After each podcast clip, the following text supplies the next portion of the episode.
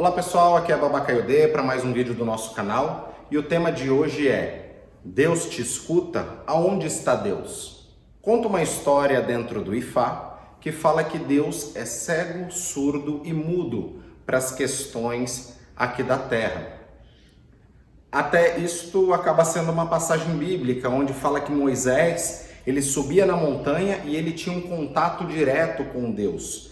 Isso também era nos tempos primordiais, até porque estamos falando de uma tradição muito mais antiga do que a própria Bíblia Sagrada.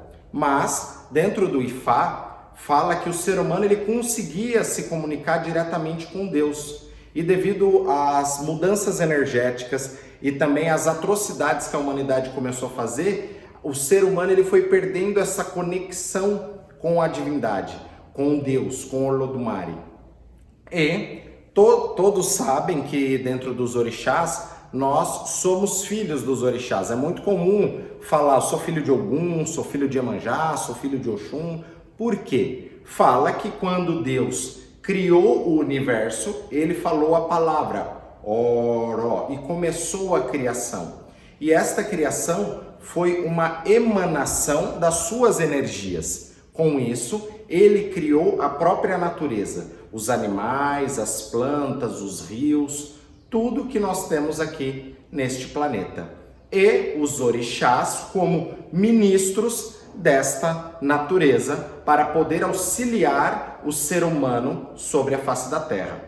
E os orixás, enquanto viventes aqui na Terra, existem polêmicas e histórias onde fala que os orixás é, não viveram sobre a Terra como é, pessoas, né, como em forma humanoide, né, mas sim eram emanações da natureza de Deus. Sim, os orixás são emanações da natureza de Deus, porém existiram guerreiros que tinham a personalidade desses orixás. E esses orixás foram guerreiros. E esses guerreiros erraram e acertaram. A mesma coisa somos nós como descendentes desses orixás. Quando se fala que você é filho de Ogum, é porque no seu DNA espiritual você descende da família real de Ogum. E assim sucessivamente dentro dos outros orixás.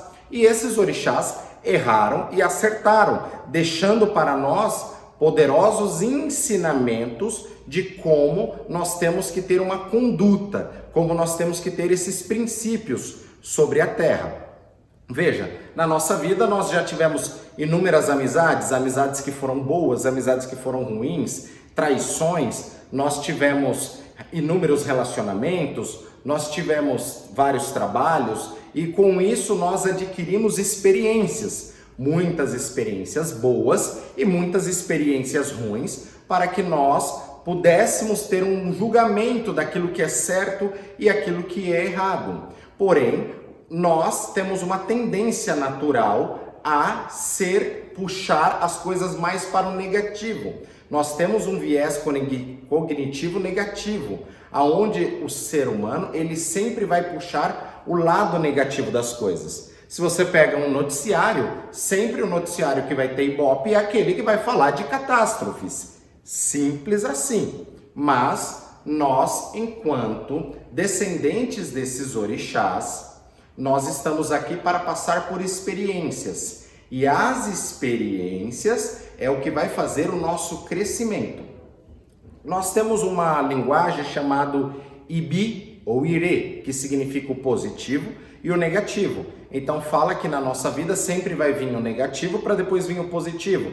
Depois que você aprende aquela situação, vem o negativo para depois vir o positivo. E a vida é assim. Por isso que temos a polaridade do bem, do mal, do frio, do calor, do, do claro, do escuro, do dia, da noite. E os odus sempre vão ser contrapartidas dessas energias.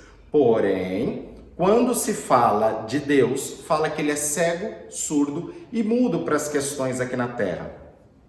Vejamos, existem igrejas onde é lotada de fiéis esses fiéis se prostram de joelho rezando a Deus e muitas vezes não vê mudanças na vida. Por quê? Porque dentro do Ifá explica que Deus é cego, surdo e mudo. No entanto, que dentro do culto de Ifá, dentro do culto dos orixás, nós nunca iremos fazer uma oferenda Nós nunca iremos fazer um ebó para Deus, porque Deus ele é inatingível com oferendas. Nós iremos fazer oferendas e ebó ligado aos orixás. Para quê? Para afastar a parte negativa, afastar os adioguns, que são os infortúnios que tem no nosso caminho, e para trazer uma aproximação daquela divindade para o nosso caminho, para que naquele momento de vida nós tenhamos as virtudes daquela divindade para passar por qualquer diversidade no caminho. Então Deus não te escuta. Sempre os orixás será o intermediário desta comunicação entre o céu e a terra. Por isso que quando a pessoa ela está desorientada, sem saber qual o caminho que ela tem que seguir sobre a terra, ela procura Ifá, para que ela receba uma orientação, porque Ifá é a mensagem inteligente num pedaço da boca de Olodumare de Deus para que sirva de manual de instrução para nós aqui na Terra. E o Ifá, ele é um interlocutor entre o ser humano, as divindades e Deus. Por isso que Ifá, ele serve como um orientador do seu caminho. A partir da hora que você se conecta com o seu Ifá, através da iniciação dentro do Ibodu, na qual você recebe o seu Odu Ifá, você vai saber a sua missão sobre a, sobre a Terra.